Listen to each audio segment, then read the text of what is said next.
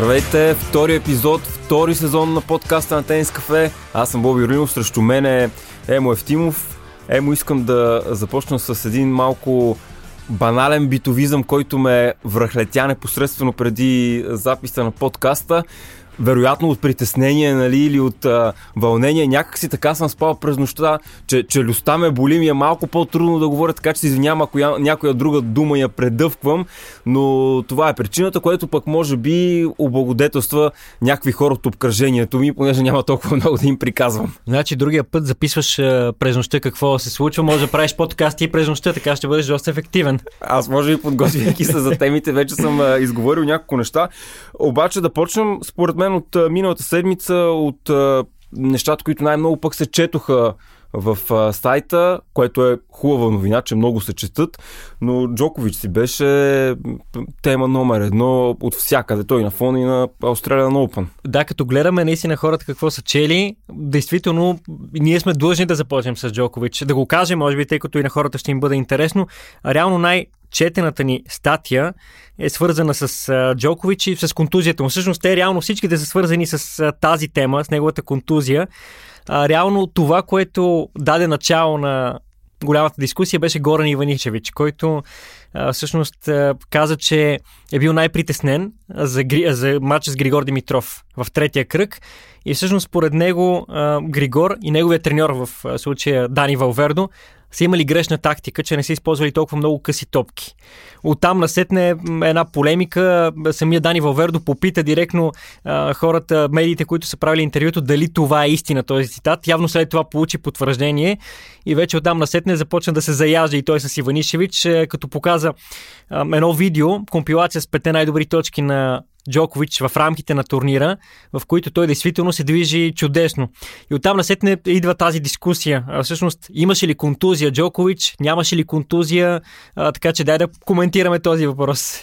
На фона на това, което показваше, според мен се разминаваше с това, което говореше. Естествено, а, въпреки че той показа резултати за разкъсване 3 см, аз доколкото съм запознат, понеже сега почти съм завършил за кондиционен треньор в Национална спортна академия, така че а, ние доста, доста учим и за тези неща и по принцип, ако имаш разкъсване на бедрото, е много трудно да компенсираш по какъвто и да било начин и, и просто си трябва време. Естествено, не знам на най-високо ниво в тениса. Може да има някакви пък съвсем специални неща, до които ние не сме запознати, нямаме достъп, но Джокович играеше по начин, по който по нищо не можеше да проличи, че има такъв физически проблем. В контекста на всичко, което а, се случи, на мен беше интересна също полемиката, която се разрази след това и а, Данил Вердо, който пък е изключително а, откровен и прям и аз даже мисля, че заяждане между двамата може би е малко по-силно казано. А, по-скоро Иванишевич беше напълно откровен, казвайки според него каква е била грешката на щаба на Григор Димитров, докато Дани Ваведо пък отговори абсолютно цивилизовано и в добър тон и в духа на тениса и неговия етикет, това, което пък той мисли по въпроса. И изобщо активността на Дани Вавердо в социалните мрежи е нещо, което хем захранва с а, новини, хем прави хубаво впечатление, защото според мен това би трябвало да бъдат отношенията. Така че да, стана интересно и на корта, и в социалните мрежи, и в най- най-интересните матча на Australian Open, след това пък и в социалните мрежи беше една от най-интересните теми. И на мен да ти кажем е доста трудно да кажа на 100% мнение по темата, защото не сме в крайна сметка 22-кратни шампиони от големия шлем, колкото и да ни се иска. И на двамата играем спорт, тенис, футбол на аматьорско ниво. Аз, например, веднага мога ти кажа, съм имал разкъсани връзки на глезена и не си представям с такава контузия дори да ходя по-бързо, камо ли пък да тичам на нивото, на което го прави Джокович. Разбира се, той е спортист от съвсем друго ниво. За мен има и моменти, в който ам, това леко се преекспонира, било то от него или пък от медиите, тъй като, разбира се, той може да каже едно изречение, то е достатъчно за да стане една голяма тема, която се говори. В първите кръгове имаше със сигурност малко повече моменти, в които си личеше, че има някакъв проблем, най-вече във втория кръг с Сенцо Коако единственият човек, който му взе сет, между другото. А пък Куако беше също от хората, които влязоха в дискусията. Той каза, че според него е абсурд с такава контузия, 3 см разкъсване, да играеш изобщо тенис и че ако е бил той, веднага е щял да се оттегли от турнира. Той Иванишевич всъщност каза в едно друго интервю, че 97% от тенисистите според него са щели да се оттеглят от турнира преди началото му. Така че за мен има едно преекспониране на темата и дали контузията била точно такава, дали пък не е била в малко по-ранна фаза и вече тук чисто медицински ме е трудно да, да дам точна конкретика, но наистина, според мен, с 3 см разкъсване много трудно може да правиш каквото и да било, камо ли пък да спечелиш титул от големия шлем. Но там вече влизаме в една друга дискусия покрай Джокович и това, че той безспорно е най-поляризиращата личност от а, тримата големи. Миналата седмица си говорихме, аз ти казах, че според мен Джокович ще завърши като най-великия на база на успехите, но няма как и да си кривим душата, че той е човека, за който най-много се коментира по всякакви теми. А, разбира се, миналата година говорихме толкова много за това, което се случи в Австралия с е, отказа да се вакцинира, с това, че беше там депортиран. А сега, например, ти можеш да разкажеш за това, което се случва в Босния и Херцеговина, тъй като ето отново една тема, която поражда въпроси и петни реномето на Джокович, без може би той да има чак толкова голяма роля в това, което се е случило. Да, защото то, а, все пак Джокович е световна марка, марка за която работят много хора, на теория е възможно някой от обкръжението, от семейство, от бизнес партньорите да прави нещо а, под а, шапката на Новак Джокович, но самия Джокович пряко да не знае а, за това. Ще споменем и за това в а, Босна и Херцеговина и, и още нещо, което пък беше свързано с а, рейтинга защото също там а, излязоха информации, включително някои, а, които се оказаха след това, че, че не са точно така. Та, ESPN извади а, статистика за това, че средно матча между Джокович и Циципас е гледан от 439 хиляди зрители, което е по-малко от а, финала на Australia Open 2022, когато около 690 хиляди зрители а, са гледали. А, в същото време обаче Дани Валвердо в социалните мрежи направи много правилна забележка, казвайки няма как да бъде Джокович един от най-гледаните, когато нито един път в рамките на 13 дни от турнира не беше пуснат по основния канал, което в крайна сметка а, също според мен е било нещо важно а, да се прави все пак а, човек, който гони 10-та рекордна титла.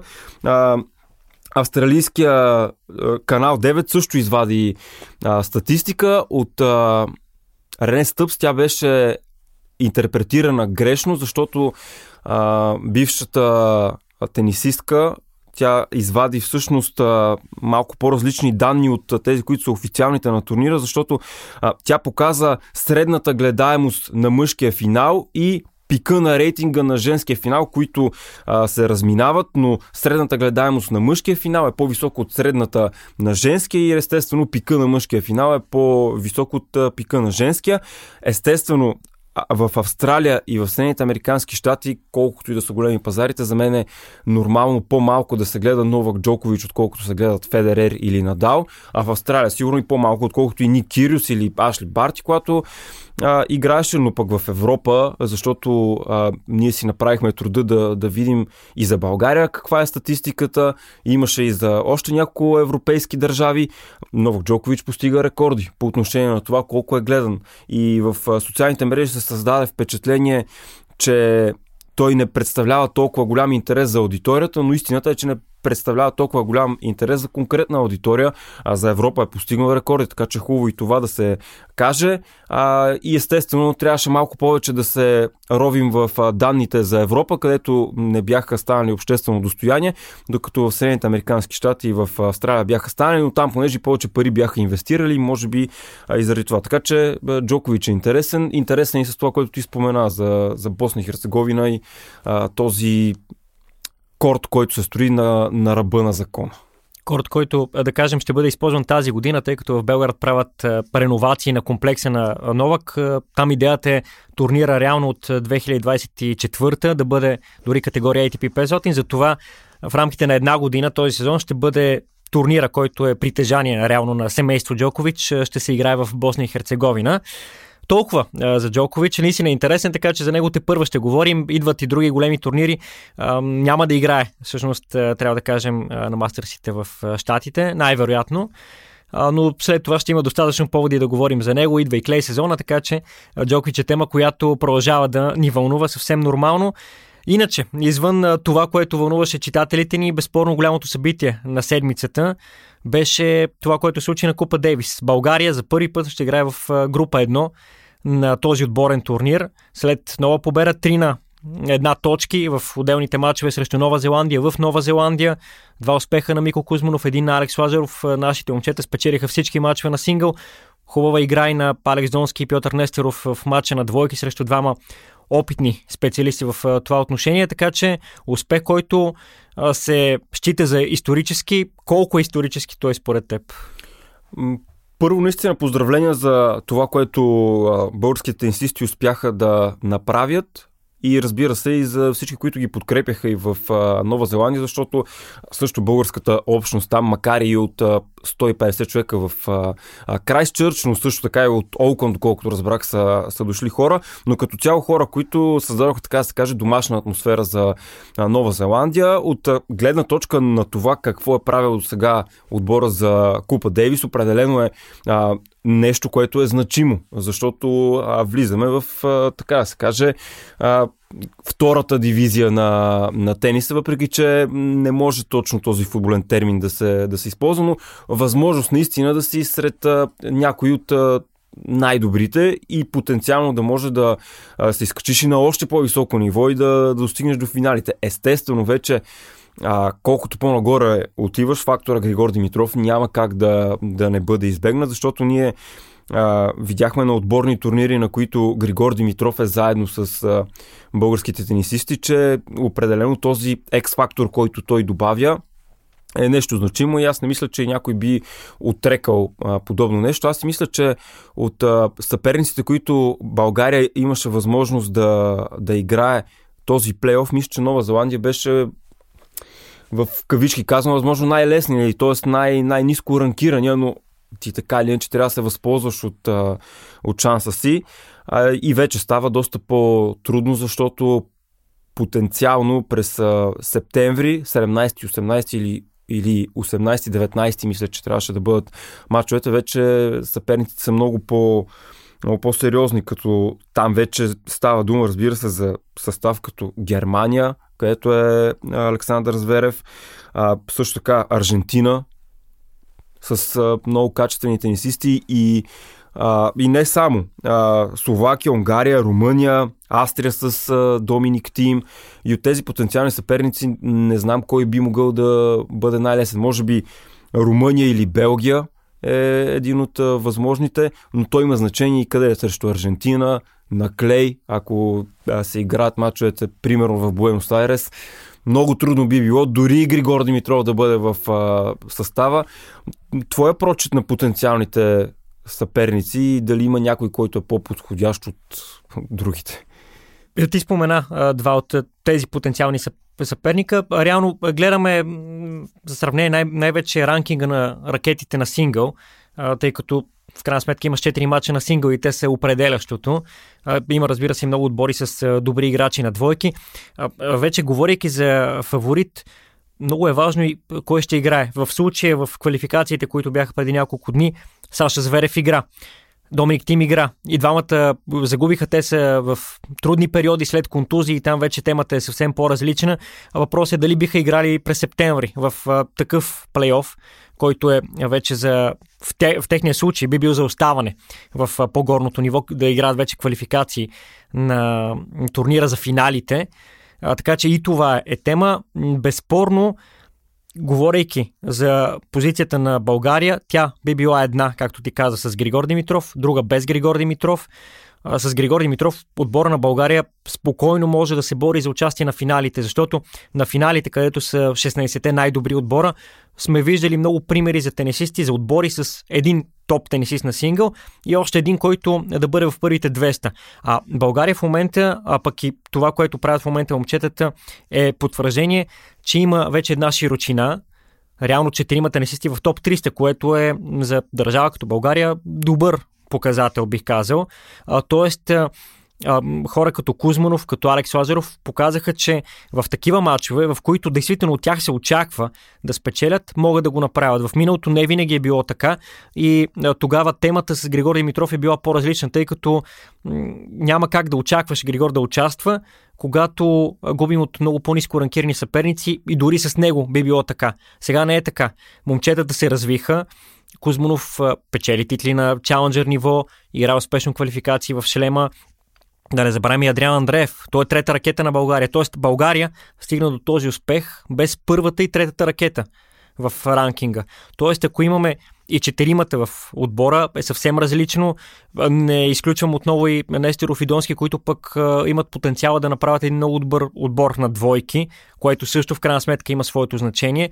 А, така че потенциал е голям. Много е важно наистина съперника. В крайна сметка има, има съперници с по двама топ тенисисти на сингъл. Защото ако имаш един на сингъл, пак по някакъв начин, хайде да кажем Гърция, например, това е потенциален, а, хайде не е потенциален съперник, а един от непоставените в същата фаза. Гърция, например, имат един топ тенисист на сингъл, т.е. ти ако имаш такъв отбор с един топ тенисист на сингъл, а, можеш евентуално да спечелиш двата мача срещу втората ракета и мача на двойки и пак можеш да спечелиш. В квалификациите имаше такъв пример с белгийците, те а, с 2 на 0 на Корея, оттам насет не загубиха. Така че сценарии много, успеха за мен е наистина голям, сериозен. И все пак не трябва да говорим за нещо чак толкова невероятно, защото нашия отбор имаше хубав жреби. Нова Зеландия а, беше с тенисисти, които са по-низко ранкирани. Трудно беше жега в Нова Зеландия играеш, въпреки българската публика имаше и доста провокатори от Нова Зеландия и не беше чак толкова а, приятно, особено в някои моменти за нашите момчета. Те направиха това, което трябваше и отново доказаха, че всъщност са направили тази крачка напред в развитието си. Дали ще играе Григорий Митров, вече там въпросът е по-сложен. Ще видим, дано, разбира се, ние се надяваме. И с него пък и без него България би имала своите шансове, зависи от съперника. Съперника ще го разберем в утрешния ден, което да кажем е 9 февруари. Точно за така. хората, които може и да слушат нашия да, подкаст малко хора по-късно. В последствие ще, ще слушат подкаста, но то част от нещата и анализите, които сме ги направили, те а, са си с давност, така или иначе. А, а и гледайки всъщност а, състава на България, кои са непоставените. Аз мисля, че България е от а, много по-висока класа и даже с такива а, тенисисти заслужава да бъде и от а, поставените, ако гледаме само отделните единици, защото България е с а, Босна и Херцеговина, Португалия, Израел, Узбекистан, Тайван, а, Литва, а, Гърция също така, така че това са всички от тези непоставени а, състава, воден от Валентин Димов, би могъл да ги победи. Естествено, той ще играе срещу някой а, от поставените и без значение дали в последствие Григор Димитров ще играе или не. А, за мен да, той така или иначе дал достатъчно много и с а, възможността и отборните турнири, когато ги създадох още преди няколко години с а, ATP Cup, с възможността тези тенисисти да бъдат там и на такова ниво, а, също, също много помогна, но като цяло тенденцията а, за това да се развиват и да се чувстват у дома на, на по-високо ниво българските тенисисти. Това е нещо хубаво и, и за това в един момент е може би и успеха, който макар и значим за българската тенис история в Купа Дейвис е нещо голямо. Тези тенисисти, имайки самочувствието, аз вярвам и качествата, те биха могли а, да го приемат като нещо съвсем нормално и като просто една основа, над която би могло да се гради. Ти го каза много правилно. Аз си мисля, че тези отборни турнири, тези победи и ATP Cup преди няколко години и тази година United Cup помагат много. Мико Кузманов там си записа на ATP Cup първите победи на ниво ATP. Изобщо тази атмосфера се надявам да им помогне и според мен им помага, доказателството са последните години, в това да пренесат добрите резултати на индивидуално ниво. И в крайна сметка те, когато се развиват като тенесисти, дали ще бъде сега през септември, дали ще бъде до година или по-напред във времето, те шансовете ще, ще ги има. Ще идват нови шансове, идва, надяваме се, едно талантливо поколение. Говорихме си миналата седмица с Пресян Коев за хора като Илян Радулов, като Адриано Дженев. Имаме един 14 годишен Иван Иванов, който вече печели, печели мачове на ниво мъжки тенис. Голям талант сред най-добрите до 14 години. Така че защо не е да продължи всичко това? И емоциите са хубави. Когато България печели, е наистина много приятно. За нас беше удоволствие да гледаме тези мачове по нощите българско време. Да, и говоряки всъщност пък за налагането на това следващо поколение и че то идва, и ATP и ITF имат подобна политика по един или друг начин да успяват първо с решения да позволяват на младите тенисисти по-лесно, по-бързо да влизат в основна схема на Challenger турнири, на турнири от категория с награден фронт 15 000, 25 000, а, така наречените ни на тенис жаргон, както обичаме казваме, 25 хилядници и 15 хилядници. И от това също биха могли да се, да се възползват по-младите тенисисти. Ти смяташ ли, че нещо подобно е необходимо? Тоест, да, да им се помага малко повече или това по-скоро е, е начин тази дупка, която несъмнено в един момент ще се появи от липсата на Федерер вече, на Надал и Джокович, може би, след няколко години, защото няма как толкова бързо да изгрее а, нова голяма звезда, когато хора в продължение на 20 години а, са засмуквали абсолютно всичко около себе си. Това просто големи турнири, а, реклами и, и всичко останало, което идва с успеха и този маркетинг, който по някакъв начин се опитват да, да правят хората, които правят тениса, включително и с поредицата на Netflix, Breakpoint, която аз си признавам, че не гледах, защото не ми беше интересна. Се отказах още, може би, на първия епизод. Предполагам, защото е създадена за хора, които не знаят нищо за тениса и е с прекалено така досадни подробности за хора като мен, теб и такива, които следят играта от повече време. Да, говоряки за Breakpoint, аз ги изгледах епизодите, но признавам си, че изобщо не ми бяха интересни. Как да ти е интересно, когато започват да ти разказват за правилата на тениса, как има турнири на клей, на хард? Да, за нас не е нещо толкова интересно. На мен ми се искаше да има един малко по-задълбочен поглед вътре в състезателите, в техните екипи. Имаше, разбира се, някои интересни неща, като това как Мария Сакари разказа, че в рамките на няколко дни се била пенсионирала от тениса, просто след една много тежка загуба на полуфиналите на Роан Гарос е взела това решение, но след това се е завърнала. Така че имаше интересни моменти, но не беше нещо, което да привлече наистина големите фенове на тениса. Ще ми бъде много интересно а, да чуем оценката на хора, които са извън спорта, дали чрез този сериал имат шанс и са се запалили по тениса. За мен обаче е по-трудно, пък и в тенис е по-специфично, тъй като там реално всеки епизод е посветен на конкретен тенисист. Ние бяхме писали една статия за проклятието на Netflix, за това, че всеки един от тези, които бяха големите герои на тези първи пет епизода, отпадна рано или даже не участва на Australian Open, но разбира се, това са неща, които трябва да бъдат изпробвани. Формула 1 имаха голям успех с такъв сериал, точно такъв тип, така че това трябва да бъде изпробвано, трябва да бъдат намерени начините да бъде въвлечена младата аудитория. Ти каза някои неща за рейтингите, там наистина интерпретациите са много трудно е в момента да говорим. Няма как обаче ние като хора, които са в тениса, да не признаем, че особено в мъжката игра ще има един проблем след отеглянето вече и на Надал и на Джокович усеща се липсата на Федерер. Това са е, трима от най-великите, може би тримата най-велики, които изведнъж ще сложат край на своята кариера. Нормално да има, да има някакъв проблем, да има а, момент на търсене на новите звезди.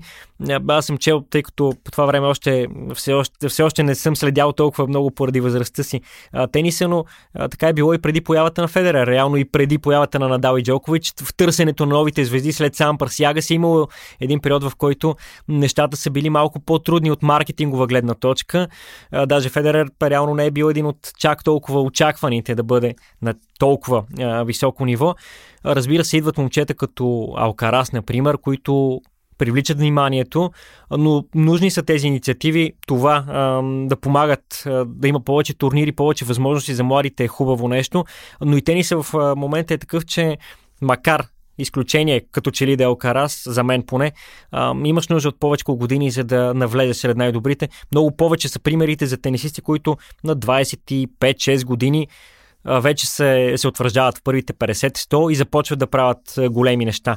Така че тенисът трябва да намери себе си след този период на големите трима, но аз вярвам, че спортът е толкова красив, толкова хубав, че това няма да бъде чак такъв проблем и ще намери своите нови звезди, а пък и хората може би ще им бъде интересно да имаме по-голямо разнообразие на шампионите. Ама и аз си мисля, че в един момент те някак се идват дори естествено, дори не да търсиш изкуствено да подготвяш някой да стане звезда, защото Струва ми се, че вече има някои такива случаи, които потенциално биха могли да, да се провалят. Ето, Алкарас естествено е, е много млад, но той от доста години, от, от 13-14 годишен и по-рано е подготвян той да бъде следващото голямо нещо и, и със създаването на този термин Next Generation също така подготовка се търсеше, така че естествено трябва е много малко повече време, за да може правилно да отсъдим, но в един момент, когато някой е достатъчно голям талант и, и има всички необходими неща, някакси и естествено се получават нещата и дали чрез маркетинг и такива поредици, които, които в Netflix видяхме, би могло и да стане. Тенис в крайна сметка за мен е спорт, който понякога отнема и дори за феновете малко повече време да се влюбиш в него, защото има други, в които се случва нещо вау, ето, наскоро в баскетбола Леброн Джеймс стана най-резултатният баскетболист в историята на Националната баскетболна асоциация. И ти, ако си едно малко дете и присъстваш там и видиш Леброн как публиката избухва, как прави всички ритуали преди матч и така нататък, ти може на секундата да се влюбиш в баскетбола, докато тенисът пък е спорт, който изисква малко повече дълбочина, малко повече разбиране, малко повече да четеш, да се интересуваш и така да може да го разбереш и да го обикнеш. Малко повече да четеш тенис кафе, малко повече да слушаш подкаста и горе-долу така се случват нещата, а моите звезди изгряват и при жените. Ето Алиша Паркс, която през миналата седмица спечели турнира в Лион, която играе феноменален тенис която сервира изключително и ние публикувахме една история за една тренировка между Алиша Паркс и Серина Уилямс от 2022 година на кортовете на US Open, когато настоящата 22 годишна американка просто разбива Серина Уилямс от това, което а, разказват очевидци на корта, което е интересно като явление. Да, Паркс е много интересен случай. Ето пример. Не, че на 22 години е възраст на нищо подобно, но особено в женския тенис говорим за таланти на 15, 16, 17 години. За Паркс до съвсем скоро никой не беше говорил, като че ли те и в щатите толкова много не я смятаха за тенисистка с такъв потенциал, а като и гледаш сервиса е наистина невероятно. Тя изпълнява постоянно с над 200 км в час, дори над 220 на финала, в който тя спечели срещу Каролин Гарсия. Каролин Гарсия, която между другото е родом от Лион, т.е. предизвикателството беше огромно за Паркс. Имаше един случай при 5 на 5, ако не се лъжа, във втория сет на брейкбол за Гарсия, т.е. Гарсия щеше да спечели почти сигурно сета, ако го беше използвала. Втори сервис, освирквания, Паркс взе топката и изпълни аз на втори сервис. А, така че много интересна тенисистка. Ще бъде любопитно да я следим от тук насетне, защото не е само сервиса. Сервиса, разбира се, изпъква, но цялостно играта е доста добра има увереност, има самочувствието, има вярата в себе си, тъй като тя заявява, че иска до края на годината да бъде в топ 10. Нещо, което е един любопитен детайл, между другото, което пък ще ни върне към нещо от преди няколко години. Тя беше част от отбора на САЩ в United Cup, отбора, който спечели американците. Там беше с хора като Франсис Тяфо, Тейлър Фрид, с Мерисън Кейс и с Джесика Пегула. Седеше на пейката, не играеше, но само тренировките, само досега до това най-високо ниво, със сигурност си е помогнало. Това пък ме връща към Аслан Карацев и случая с него, с е, участието на Русия преди две години, ако не се лъжа на ATP Cup. Тогава той като трети играч на сингъл седеше, гледаше, играеше евентуално на двойки, след това стигна до полуфинал на Australian Open, така че ето, отново връщайки се към отборните турнири, колко важни могат да бъдат те и как могат да изстрелят един състезател напред. За Парк все още нещо, тя има 15 поредни победи на закрито, след като преди това спечели два турнира от категория WTA 125, така че ще следим и ще бъде интересно дали може да пренесе тази добра игра на закрито вече в турнирите на открито със сигурност е талант, който има огромен потенциал. Да кажем, че в другия турнир през седмицата в Хуахин, Тайланд, китайката Линжу спечели. Линжу, която също имаше добри резултати в Австралия. Тя игра четвър финал в Аделаида, после четвърти кръг на Australian Open, така че започна добре сезона. Състезателка, която също пък още по-добър пример, тъй като тя, ако не се лъже на 28, много по-късно прави тези големи стъпки в своето развитие и при нея, разбира се, въпрос е дали може да продължи. Китайците, между другото, добре се справят и при мъжете. Вече има двама в топ 100, при положение, че нямаха доскоро нито един в историята си. Така че там се работи добре, но Китай има специалисти, които взима от чужбина може би за тях спокойно можем да кажем, че тези резултати даже закъсняват след ерата на Лина, която разбира се достигна до много високи нива в тениса. Те хубаво взаимстват и чуждестранни практики, така да ги наречем в доста от спортовете. През настоящата седмица в Кордоба аз имам тук един интересен въпрос към теб. Интересен за мен, да сега знам на хората колко ще ми бъде интересен. По телевизията аз по-малко тенис мачо съм коментирал, отколкото теб, но съм коментирал турнира в Кордоба където в един момент за мен беше истински ужас за мачовете, които продължават по 3 часа и половина и повече и в действителност а, не се случва нищо кой знае колко различно, но просто двобойците са много продължителни, така че за тези среднощни изживявания си мисля, че ти по-добре може да разкажеш и изобщо а, какво е да се справиш с подобно нещо, защото а, наскоро а, беше постигнат рекорд за най-продължителен матч в този а, турнир, но то видиш ли три имена един срещу друг, т.е. Роберто Карбая с Баена срещу примерно Алберт Рамос Виньолас и вече ти е ясно, че над 3 часа веднага отива мача, трябва да се приготвиш. И след тях, например, може да играят Бернабе Сепата Мираес и а, Томас Бариос Вера и всичко приключва. да, голямо приключение са тези мачове. А, те, между другото, според мен са най-голямата школовка за коментаторите, защото по-лесно е да коментираш е, на финали, там където имаш и информацията и статистиката статистиката и всичко е, разбира се, много добре подредено, а, пък и говорим за звездите, докато в тези турнири е мястото, на което има много тенисисти с сходни качества, с сходна игра, които търсят своето място под слънцето. Понякога наистина е предизвикателство да опиташ да намериш това, което води до разликата в дадения матч, тъй като понякога такава няма или понякога тенденцията, която виждаш в един момент се преобръща. А, така че е много интересно. Рутината помага в един момент, когато го правиш вече доста дълго време, особено когато говорим за нощни матчове, но а, в а, тези турнири пък за мен има нещо много, много съкровено в тениса. Шанса, който получават, защото в много от тези случаи говорим за тенисисти, които а, са минали през години игра на по-низко ниво, ITF турнири, чаленджери и докато за нас това е един наглед скучен матч, за дадения тенисист това е шанса на живота. Това може да бъде неговата единствена победа в ATP тура или пък да бъде момента в който той да изграе напред. Ето и миналата седмица си говорихме за Бен Шелтън. Хайде, това няма общо с турнирите на Клей, но миналата година го коментирах в Атланта. Първият му матч на ниво ATP и да ти кажа, ми беше удоволствие да го гледам сега на Australian Open, да видя какво прави, спомняйки се, къде, спомняйки се къде е бил в този първи матч. Спомня си много ясно как коментирах и на Стефанов Циципас един от първите матчове в ATP тура Забравих си кой беше, може би с там в Ринка в Стокхолм, но може и да лъжа в момента, така че просто го казвам като спомен. Там спомена ми е това, че той игра много добре, загуби. Аз като тогава още много неопитен коментатор казах как според мен много скоро той ще спечели своя първи матч на ниво WTA вместо ATP, но да кажем грешки се случват. но имам предвид именно това, че а, тези турнири са шанс за млади тенисисти, които след това могат да бъдат големите звезди. И именно това според мен трябва да търсим в а, тези надпревари, в които не участват чак толкова много от най-най-големите, а такива турнири тази седмица има много при мъжете. Три турнира от категория ATP 250, които на мен са ми интересни. Да, ти каза за този в Кордоба, там са клей специалистите, макар и не всички, тъй като те първа повечето ще отиват към Южна Америка. Другата седмица, да кажем, в Буенос Айрес ще играе Карлос Елкарас, споменати от нас Елкарас за първи път от над 3 месеца ще бъде в игра, ще бъде интересно и там.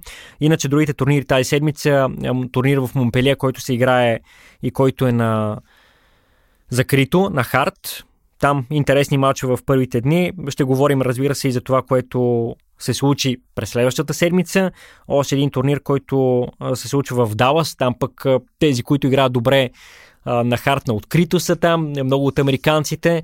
Ще бъде интересно. Наистина... И там завръщането на Джак Сок. Аз го видях 10 кг по-лек и, и хвърчи по корта. Не го бях гледал така да играе. Дори в сезона, в който беше топ 10, честно. Да, той толкова слаб не е бил никога, според мен. А, той каза, че 3 месеца е използвал за подготовка, не отиде да Australian Open. А, аз си а, спомням, че се очудих, когато не го видях в квалификациите. Явно, че е имал такъв план, което е интересно нещо. Не е първия, който го прави да изпусне а, тези пътувания с цел наистина да се подготви. Ще бъде интересно да го гледаме. Сок е един от най-добрите на двойки. Бил е в топ 10 на сингъл. Защо не да направи едно добро завръщане? Не знам защо пък се сещам веднага и за Бърнар Томич, който в момента по ITF турнирите опитва да играе 15 хилядници, при положение, че е бил в ATP тура на най-високото ниво. Бенуа Пер пък, например, играе чаленджери, т.е. дори тези, които са били на най-високо ниво и се връщат назад, намират от някъде, дори хора като Пери Томич, които са толкова скандализиращи, намират мотивацията да опитат отново да стигнат до най-високия връх в тениса, което в крайна сметка е едно вдъхновение. Спорт е вдъхновение и можем и в ето тези турнири, в тези примери, тези тенисисти да намираме това вдъхновение, което да ни помага и на нас в живота. Защо не? Да, аз съм напълно съгласен и понеже започнахме с а, Джокович, може би да завършим с а, Джокович а, и с това, което каза, че 35 е новото 25 и то показателно, че дори в един момент от кариерата си да имаш някакъв проблем, той може да бъде преодолян. Не за месец или два, може за малко повече време, но всъщност може да откриеш най-добрата си спортна форма и спортно-технически най-добрия си тенис на много по-късна възраст, защото технологията е развита по този начин и защото въпреки многото изследвания за това какви рекорди се получават, в крайна сметка съвременните тенисисти те не са супер хора. Те не са повече а, хора от тези, които са били през 90-те, да кажем, но просто те имат достъп до една много модерна и съвременна технология за подготовка, за възстановяване и това да им помага за по-дългата кариера. И всичко това, естествено, са много добри новини за, за всеки един от тези тенисисти, които гледаме и на по-малки турнири, защото никога не се знае кога неговия момент може да дойде. А пък ние си пожелаваме не 35 или 25 епизода на подкаста, а много повече. Да, да кажем за финал, че и при жените има интересни турнири тази седмица в Будаби турнира, даже от категория WTA 500. Там от първи кръг турнира на много високо ниво. Още един турнир, който е в Линц. Там, да кажем, Вики Томова мина квалификациите с две хубави победи. Загуби първи кръг от Маркета Вондроушова, но това, което направи в квалификациите не беше малко. Така че и на нея пожелаваме, както и на талантите, за които говорихме в началото на нашия подкаст днес да продължава с добрите изяви, тъй като при нея те са факт. Топ 100 да бъдеш е голямо постижение. Така че стискаме палци на нашите представители, отразяваме всичко, което се случва. Седмицата е натоварена, другата ще бъде също натоварена и разбира се ще бъдем след броени дни. Надяваме се отново заедно. Завръщаме се. Чао, чао.